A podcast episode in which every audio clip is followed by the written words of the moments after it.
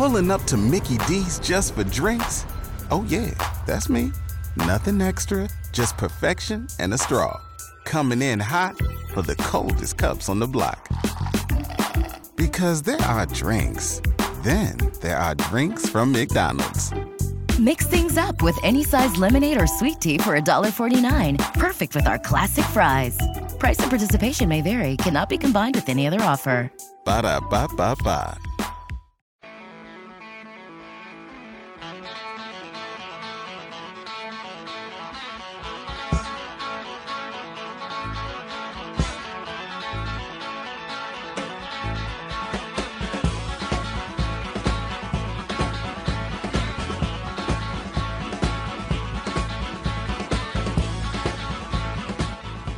Greetings, salutations, and welcome in to Sports Talk, a two hour festival of sports with discussion as well. I'm Scott Beatty, along with Lauren Tate. For the first hour here, it's Major League Baseball trade deadline day. Plenty to get to on that. It's also Big Ten Media Days for volleyball. The first ever event of its kind took place yesterday and this morning in Chicago. Bring you some coverage of that throughout the next two hours. And coming up, a guest for the first time on this program, Matt Brown. He is the publisher of Extra Points, also part of D1Ticker.com, looking at all the aspects of college sports outside the lines, especially as it pertains to all that has been shifting around in college football and athletics as a whole. Looking forward to visiting with Matt Brown coming up in a few minutes. Great to see you, Mr. Tate. Everything- Festival, huh? We got ba- uh, basketball, we got volleyball, we got baseball, we got football. What what don't we have? rugby. Okay. That is tomorrow. No a rugby. show entirely devoted uh, to rugby. But good to see you, sir. Um, the the you heard it in the update. The blockbuster biggest trade in the history of baseball, as some are saying. Well, when you throw Bell in there, that is a lot. it's already a lot when it's Juan Soto. Yeah. He will be a San Diego Padre, so will Josh Bell. And the Padres dealing away shortstop C.J. Abrams, lefty Mackenzie Gore, first baseman Luke Voit, and some prospects as well. It's a big deal. It's uh, what involves seven players total, and uh, the Padres are also looking to add as well an infielder from the Reds in a in a different deal um, in exchange for one of their prospects. So it's the, the Padres are putting all the chips in the middle of the table. They really are. They got they're they're sitting right down there underneath the Dodgers, who are way over the salary cap, and they're going to go over the salary cap too, without a doubt. But they, you know, if they're going to compete, they- they- they're competing directly with the Dodgers for for for uh, fans, for uh, you know, interest in in the L.A. area. Well, and I, I heard this said that know, recall the Chargers left San Diego, and the They don't have any other Padres sport there. the Padres are trying to be it. They are that. it. And San Diego is maybe not a huge sports town, but it is a big city now, Mm-hmm. and they are trying to be uh, step for step with everybody else in in the National League West, and really that means with the Dodgers. Yeah, it's a tough assignment. And they but you know, when you look back to the, the Nats, the Nationals, they won the World Series what three years ago, and just in a short period of time, they've traded off Bell and Soto today, Anthony Rendon, Harper, Scherzer, Trea Turner. I mean, they've had players go through there. If they kept them all, they'd be unbeatable. They can't afford them, I guess. and it, it feels very different than uh, let's say what the Cubs did. Uh, it, it- all the World Series winning players Mm-hmm. are gone now, except for Willson Contreras, who's still a Cub apparently f- for at least uh, Another maximum forty three more minutes or whatever it is, forty eight more minutes. Uh, is the is the deadline will be over, and I haven't seen that they've sent him away yet or or not. But it's believed he'll be traded, and then it, where the Cubs seem strategic. At least you could see the logic, right? What they've done last year and this year, and and remains to be seen whether they'll they'll execute it. Whereas the Nationals just seems like ah, we just don't want to do this. Yeah, we want our World Series. Great, bye. I don't know how you maintain fan loyalty Well, if you're the, Cubs, Washington the Nationals. Cubs still draw well, no matter who they put out there, right? pretty much. Well, that yeah, that's true. But what all I'm saying do. is you can connect the dots of what the Cubs are trying to do, whether or not you think it'll work. Yeah, yeah. It, it's it's a it's a tough pull when you start when you lose players that the fans are attached to. That's the tough part I see. I mean, imagine having Soto going out there and having the thrill of watching him bat four times a game or five times a game. And here, um, you know, now they they're going to have players. They're going to have some good players that they'd never heard of. The Cardinals quieter on the trade front. Awfully quiet for a team that needed pitchers, catchers, and and and what else? A slugger. You got Jose Quintana, 33 year old lefty from Yeah. the Pirates, and righty reliever Chris Stratton. Quintana this year, three and five with a three and a half ERA in, in 20 starts. You at least get a guy that's durable. It's Jon Lester in a different uniform. Yeah, that's. I think that's fair. Probably not quite at Jon Lester level, and uh, and uh, although seems That like was when an Jon, old Jon Lester that pitched he- last year. when he when he showed up at Busch Stadium, suddenly yeah, he looked like a lot younger than himself. he did. All of a sudden, he did. so you never know if there's a little bit of that cardinal way that may help Jose Quintana be a little bit more. But uh, remember when he was dealt to the Cubs? I mean, that was huge. That was he was the best pitcher out there. It's a big disappointment what the Cardinals are doing. They're just going to stick with their youth, and they they see this as, as a long term thing. I don't know where they're going to play Walker when they bring him up. I you know I I just don't know. And uh, if you're moving Edman back to second base with the young coming to shortstop, I'm not sure where they're going to play Gorman. I'm talking long term. I just don't know because first and third are settled, and how do you work around those? The Cardinals always like to do it in house. Yeah. Um, the every first draft they're looking at first round pick looking at um, going back to let's go back to 2020 jordan walker as you just mentioned this is from mlb.com one of the highest upside cardinals in recent mem- draftees in recent mem- memory before that 2019 left-handed pitcher zack thompson uh, where's a lefty with a high Thompson floor. looks good. Yeah. Wearing 57, first one to do uh, do it since the late Darryl Kile. Nolan Gorman, we know how he's come up. Mm-hmm. Before that, Scott Hurst um, didn't have that was in 2017. Cardinals did not have a first or second round pick, uh, but made his big league debut in last year before playing in AAA. Delvin Perez before that. Well, it sounds like the Carl, the Cardinals did not want to turn loose of Dylan Carlson, which would have been a key guy in the Soto trade. They would have had to give up some of their prospects, some of their top prop, maybe Walker, and they would have had to give up Carlson. But if you're if you're bringing Soto's not a, a center fielder, okay, he he's going to be a left fielder uh, with the Cardinals. He would have been, but I I don't know. He's only hitting. I shouldn't even bring this up. He's only hitting 240, and he's he hadn't, he's not leading the league in home runs or anything. I mean, he's he's a, certainly a great prospect. Uh, his RBIs are nowhere near uh, what um, uh, Goldschmidt is, but I mean, he's a great player. I'm not saying, I bet I. How good is Carlson going to be? For the Cubs, uh, they have shipped off David Robertson. They were expected to do that, right hander, and outfielder Brandon Marsh as well to the Phillies. Uh, Marsh coming from the Angels. Phillies send Ben Brown to the Cubs. He's a right hander, and they uh, send off Logan O'Hoppe to the Angels. But Brown was the number 26 prospect, according to MLB.com, for the Phillies, and he was expected to move up in that uh, ranking list. So, Cubs get a way, we- prospect. you haven't even mentioned Josh Hader. no, that was Whoa. yesterday, Oh man, isn't that And- something? And it's uh, at I mean, first glance. serious. At, at first glance, I was telling Evan this yesterday that I thought Milwaukee, what are you doing?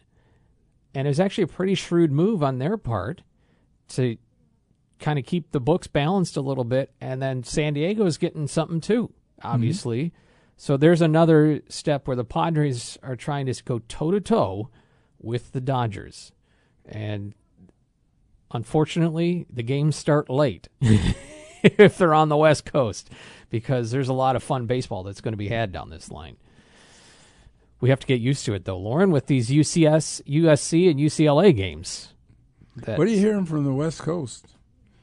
What are you hearing from the realignment business? Is that quiet for a while, or I'm curious to hear what Matt Brown stirring, has they're to say. stirring out west. Yeah, I don't know uh, what's next. Uh, probably any more than you, but again, I think I, I don't have any reason to believe it's going to change unless Notre Dame makes a firm decision. I don't either, but there's a lot of fussing going on over UCLA right now, and there's a lot of talk. There's some writers saying that the Big Ten is interested in the other four, which would be uh, Washington, Oregon, Stanford, and Cal. And if if the Big Ten took Cal, it would take a lot of pressure off UCLA, which is catching it on all sides from their from their minor sports coaches and players, from their governor, from their donors, from I mean, there's a just a there's a whole ton of reasons why UCLA people people attached to UCLA don't want to go to the Big Ten. It's just too far away. There's the only reason UCLA made this move was Money. to save Yeah, their athletic program, that's right. That's right.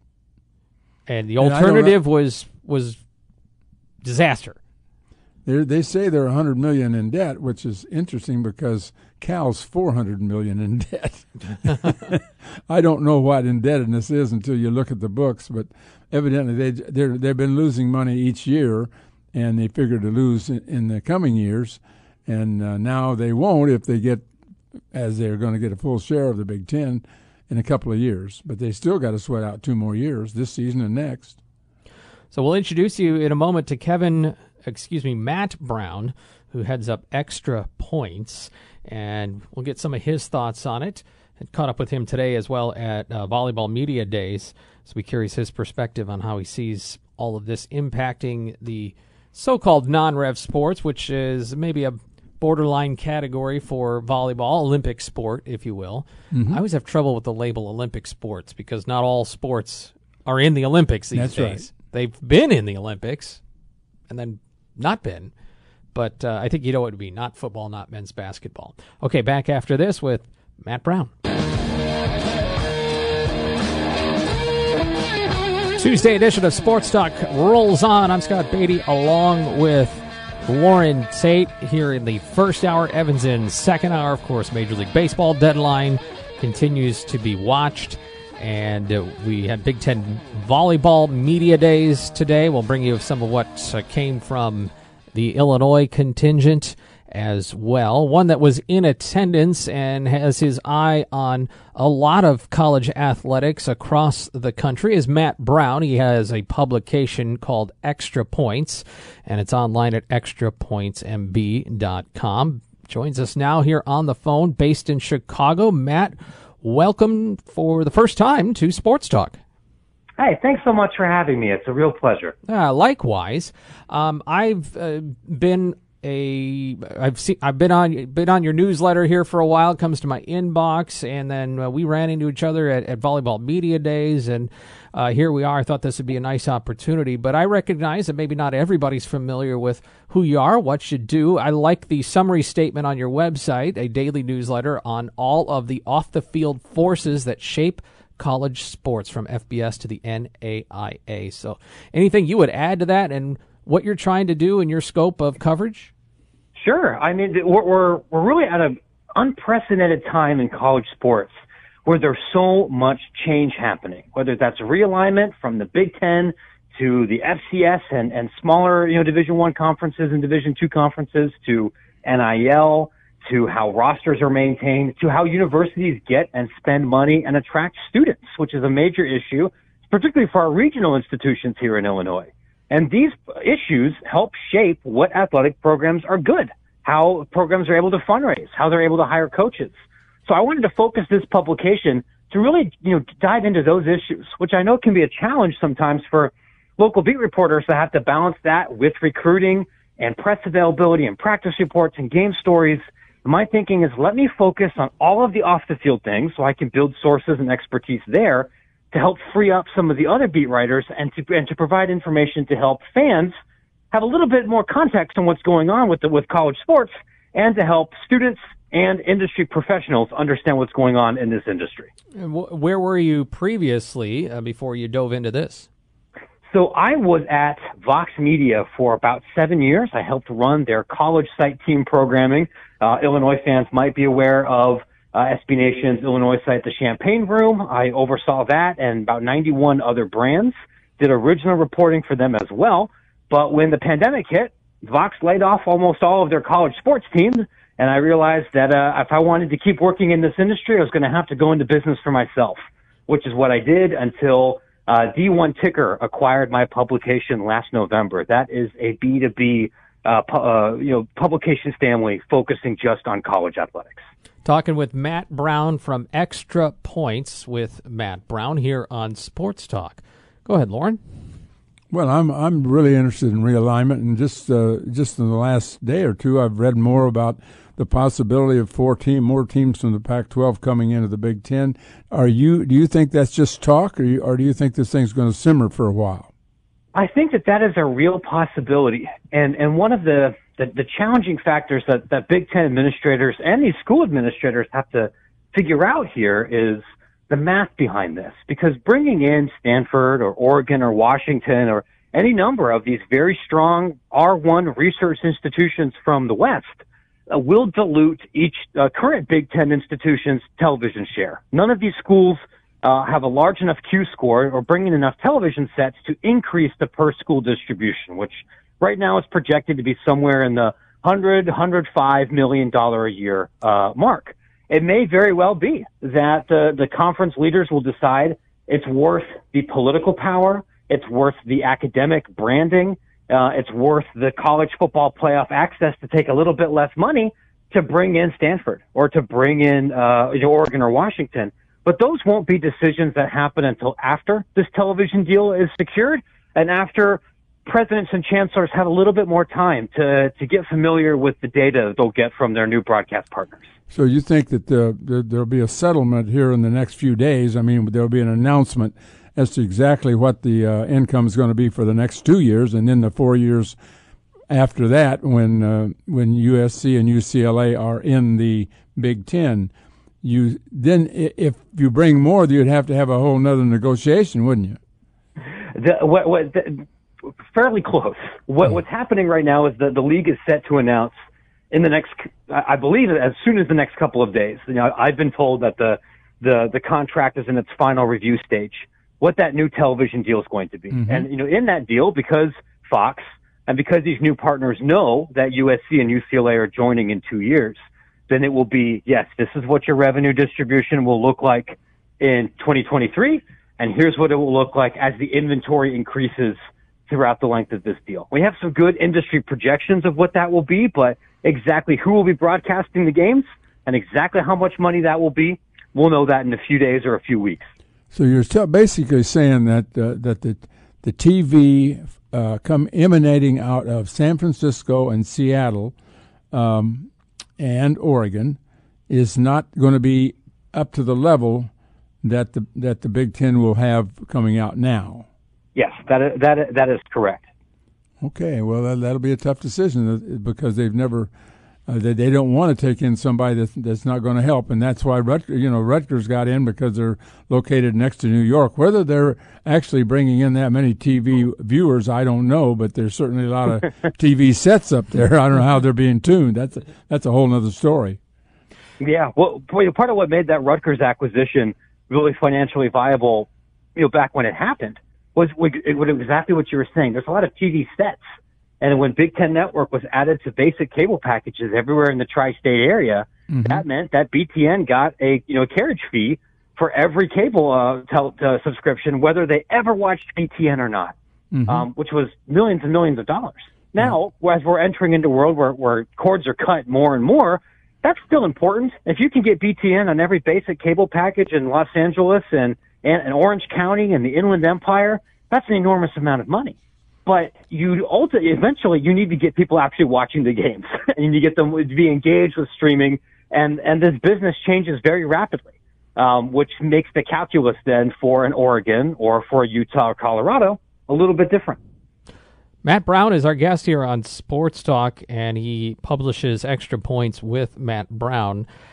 Um, ESPN just put out a survey of more than 200 coaches, players, and administrators in the world of college football. According to them, ESPN that is, more than half of respondents, 54%, believe schools will begin paying athletes directly within the next five years. Another 28% say it will happen within 10 years. What happens, Matt, in your mind, when players start getting paid? What is the ripple effect or the, the consequences, positive or negative, when players start getting paid to play football and other sports? You know, I, I can tell you one very likely positive, um, uh, you know, uh, impact from that will be a decrease in power and influence from third parties. Right now, um, this is something that's frustrated so many coaches, assistant coaches, and honestly parents too, has been the amount of power very quickly seized by collective groups in the recruiting process and the fundraising process. The, I think there's fans sometimes in, in mistakenly think that uh, the major collective is working hand in glove with the team's football coach and the team's athletic director, and very often that's not the case. So now you have essentially shadow GMs that are helping set rosters that the coaching staff isn't necessarily on board with. And you have players that are working with agents that might not be certified to try and secure some of that money. And what that system creates right now are incentives to push as many players into the transfer portal as possible, to move as often as possible, and to make decisions based on short-term financial gain without having access to all of the information.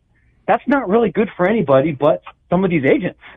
We have a world where we don't have to launder money through charities.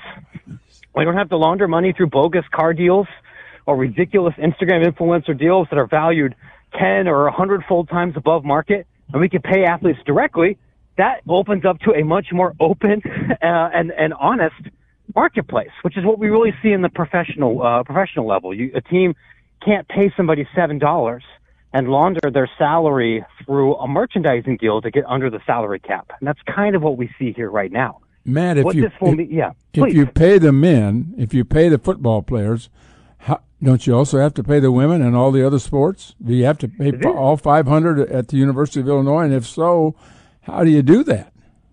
This is a great question. And, and honestly, this is something that the transformation committee is grappling with right now. And part of that challenge is because you, what you're describing, you're right. You would think in order to comply with Title IX, that might be part of the issue.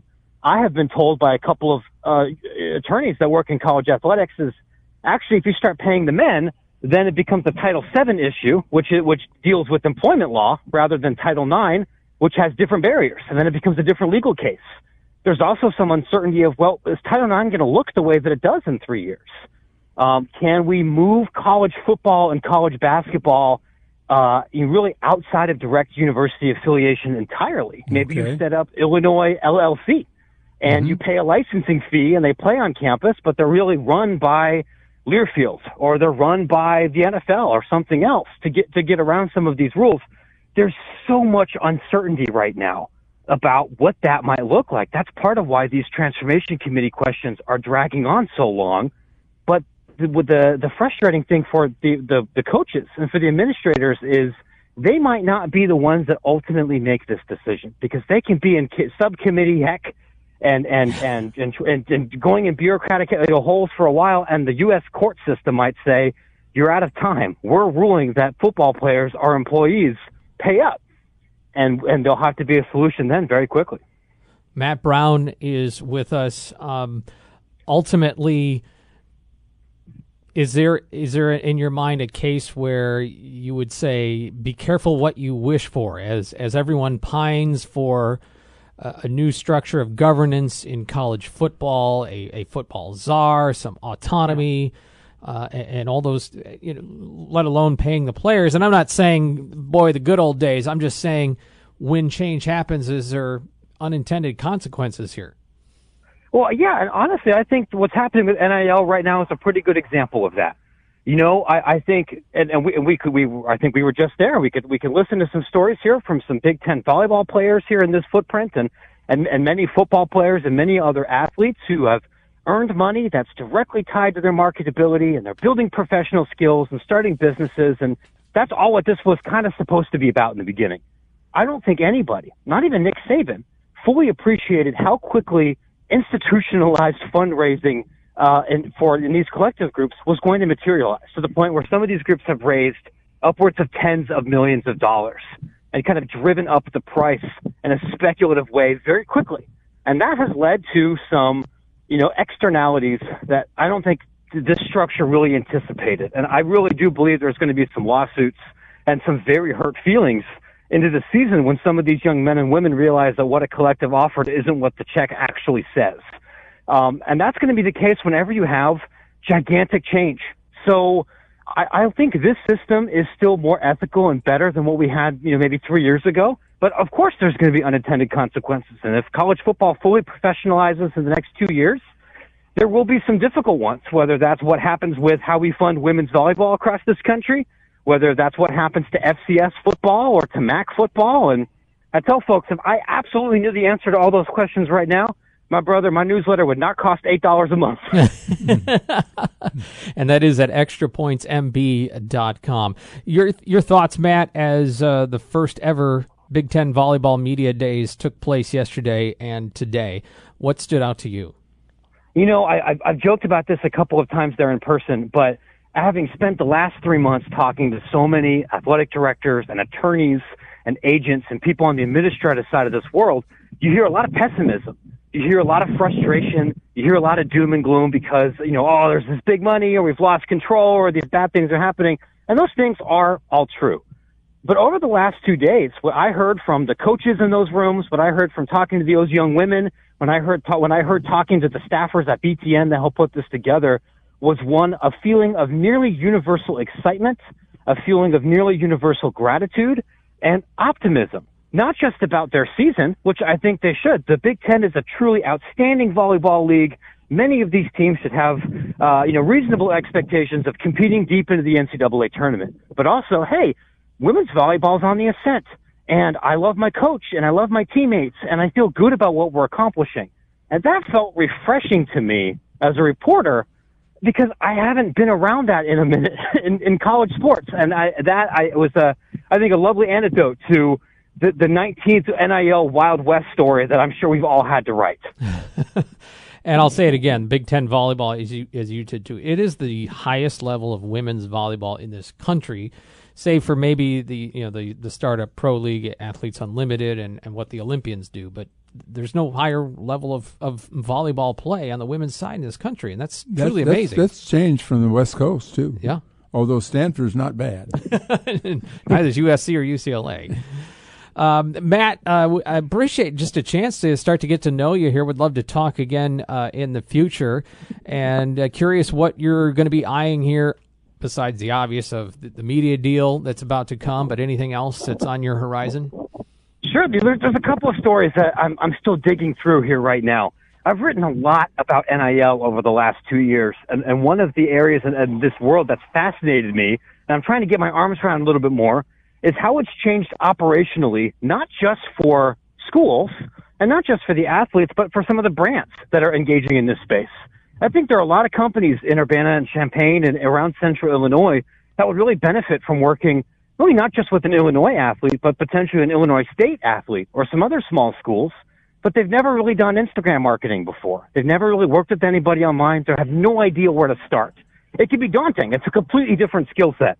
And trying to do more reporting about how that market becomes more efficient and brings more people into it is something that I'm always going to be, uh, you know, kicking around.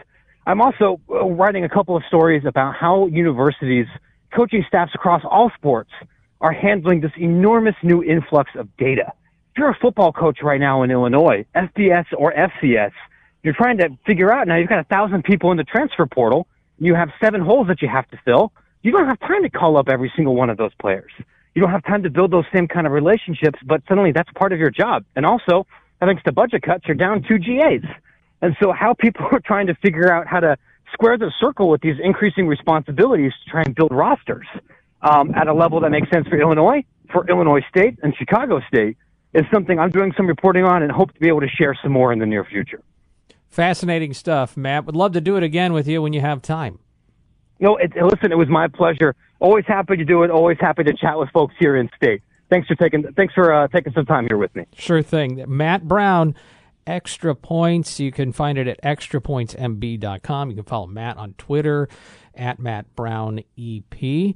Very good stuff indeed. Um, and uh, Lauren, he, he dives into a lot of the issues that uh, I know you and I talk about Interest regularly. me, yeah. yeah, and I know we, you talk about on Saturday mornings. This that realignment stuff with the, with the Big Ten and, and the Pac, I, and I, I just don't know if it's over because I, I just don't know how how this thing with UCLA is going to wind up because there, there's so many people against what they're doing. I mean, they're surrounded, incredibly surrounded by a whole contingency of people who are against them coming to the Big Ten. According to these 200 respondents in the ESPN survey, college football, coaches, players, and administrators, a sizable majority, 58%, say that while the sport would remain tied to academics, there will be an eventual split between super conferences that pay their athletes and smaller leagues that don't. And if they pay their athletes, that means the money from television is going to the football players. How do you support the other sports in mm-hmm. all these schools? Because football has been paying for all these other sports for years, everywhere. And how do you set the value Well, of a college football player and how do you decide Well, uh, what Chase Brown gets as a running back? well, I think they'll pay them all the same. I think they will, but that was what they were going to do in California when that when that was shot down by the courts. Uh, That mean- strikes me as both logical and fraught with danger. I said that was shot down by court. That's not right. It was shot, the legislature didn't go through with it. The legislature was going to pay fifty percent of the money to the players, and the other fifty percent would stay within the athletic department. That's what that's what what they presented, and it was and it was uh, denied.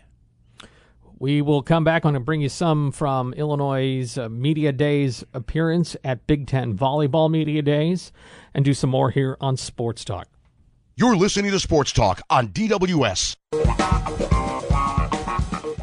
Sports Talk on this Tuesday, Illinois up at Volleyball Media Days. Today in Chicago, senior middle blocker Kennedy Collins out of Zion, Illinois, led the Illini last year with 126 blocks. There to be a force again in the middle of the court, and I got a chance to catch up with her at the BTN studios. Did you lobby for this representation, or did Chris just say you're going? Um, Chris basically just said we're going, so but I'm I'm blessed. So Yeah, I bet you felt like it was an honor. yeah, for sure, I'm happy to be here representing. What was the spring and summer like for you? The spring, you know, obviously we had a few games canceled. Um, we still worked hard with what we had. Um, and then the summer, we trained every day. We lift, condition, and then practice every day. So I think um, it's really preparing us for our season this year. Does it feel like the next few weeks will be a very compressed time then to get ready for the opener on the 27th? I would say compressed, yes, but we've been through it, so it's kind of like we know what's coming. So um, I think we are prepared for it. So we, we put in the work this summer, so I think that helps a lot. Um, just doing what we needed to do over the summer, so it won't feel as compressed. So the coaches don't get time with you, which I know is a, point of debate in the volleyball world, but you get time with your teammates. What have you seen from the new ones? Yeah, they're a great group of girls. Um, we love the freshmen. They fit right in with our culture. Um, they work really hard. Um, we've seen growth from them already. Um, it's only been what a month and some change. Um, just seeing that growth, it really excites me to watch them grow. Anybody you kind of want to take under your wing there or have? Um, I kind of want to take Kari. She's a middle, obviously. Um, she's really, really good. And my strength and conditioning coach tells me all the time, like, she reminds me of you when you were a freshman. So, like, just hearing that makes me want to help her in all aspects on volleyball, on and off the court. There's some freshmen that come into the league and make instant impacts. There's others that sort of have to grow and kind of wait their turn. How did you see that in your own journey? Yeah, um, when I got here, I wasn't expected to play. I didn't expect to play at all. Um, but just coming in like with the confidence and knowing that I'm a great player helped me, and not really, you know, worry about what my role was going to be. So I think that just coming in with that attitude helped me and just let me focus on my job and what I needed to do needed to do before that first game. I think that helped me a lot. Have you seen now in this transfer world um, uh, younger players come in and expect to play and then get disappointed when they don't? Yeah, yeah, I see it a lot, and that's what I didn't want. That's what I didn't want to do. You know, I didn't want to have that expectation like that I was going to play because I started and did come off the court in high school because it's different. It was a different game, and people were there before me, so I didn't really want to have that, and I think that helped me as a player.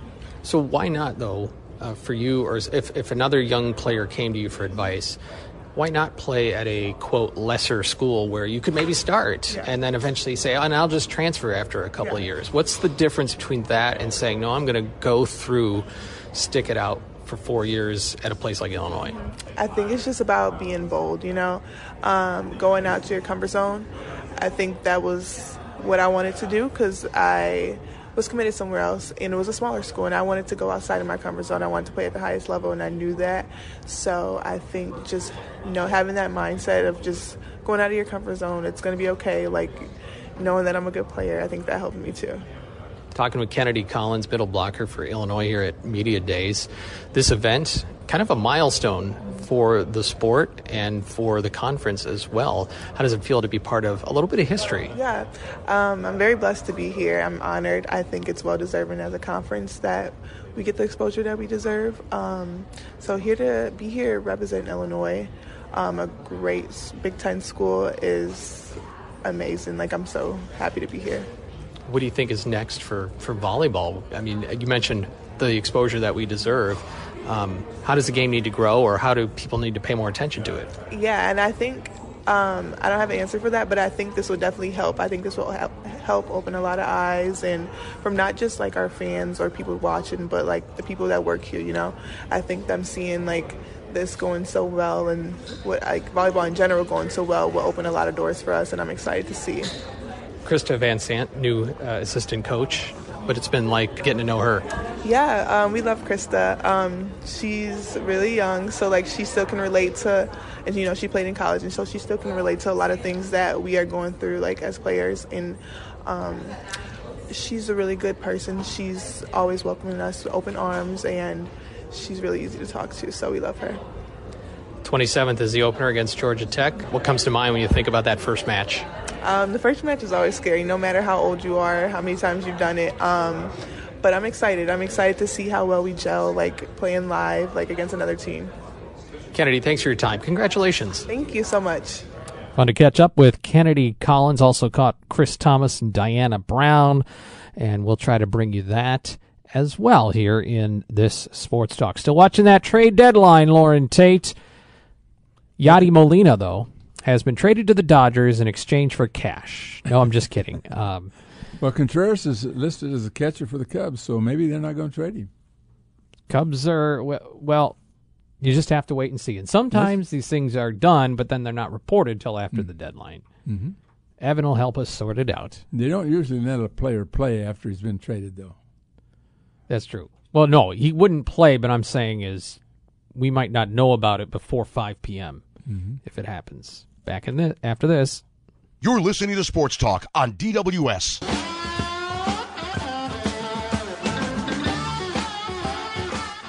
Sports Talk, hour number one coming to a close, but at Volleyball Media Days today in Chicago, the commissioner of the Big Ten, Kevin Warren, also on hand, and I had a brief conversation with him. Commissioner, thank you so much for your time. The importance of having an event like this. Uh, how did it come about?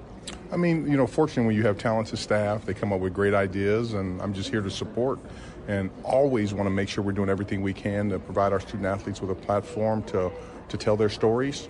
And especially from women's volleyball, we have the strongest women's volleyball conference in the country. And so this was a no brainer to be able to do it here at Big Ten Network, and I'm just excited to be here today. What do you think the future is for volleyball in this conference? I mean, this, this, as I said, you know, I expect to have two teams in the national championship every year. I mean, they're talented. We have the best combination of coaches and student athletes in the country, and I think if we continually support them and provide them with a flat platform, you'll see them continually be successful.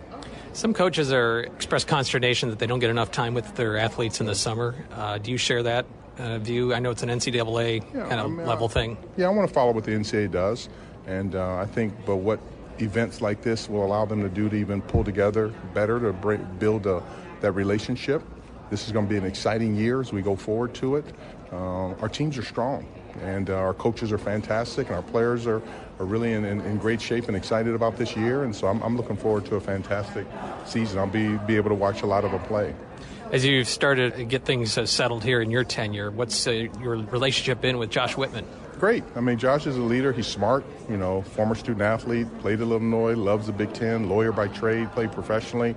Uh, he has a bright future. I mean, uh, Illinois is in good hands with, with Josh and, and Chancellor Jones and all their coaches, and it's a fantastic environment. I love coming to Champaign uh, to watch your uh, teams compete. Uh, so Josh is not only a great leader in the Big Ten, but across the country. Are you guys able to lean on each other a little bit with your legal background and kind of use that? Yeah, absolutely, we do. So I rely on, on him, and, and it's been a pleasure working with him. There's some nervousness that I've heard about when it comes to non rev sports and their future within uh, conferences and however, however the dust settles with realignment. Do you feel confident in the future of the Big Ten non rev sports? Yeah, I'm, I'm confident. We'll always do the right thing in the Big Ten. Academics is our focus. We got great athletic teams, I'm confident we'll always do the right thing. Commissioner, we thank you for your time. Thank you for everything you do. That's Kevin Warren. Uh, good enough to make a little bit of time for those of us that were there for uh, volleyball media days. Last minute trade by the Cardinals? Yes, this is coming across the wires, which is really Twitter. Um, Jordan Montgomery, left handed starter from the Yankees, to the Cardinals for Harrison Bader. He's been out a long time. He just must be about right now ready to come back, isn't he? Been I, I. I share the question mark that you put in, in why would the Yankees want to give up a starting pitcher? But at the same time, they need some outfield help. And certainly the Cardinals could use one, a starting pitcher, that is. Oh, yeah. And they're No rich in the outfield. Well, I think that uh, without a doubt, Carlson has proved himself to be the Cardinals center fielder for the next 10 years. That may be a, more years than than I should be throwing out there, but he's going to be the center fielder for a while. He's pretty good defensively.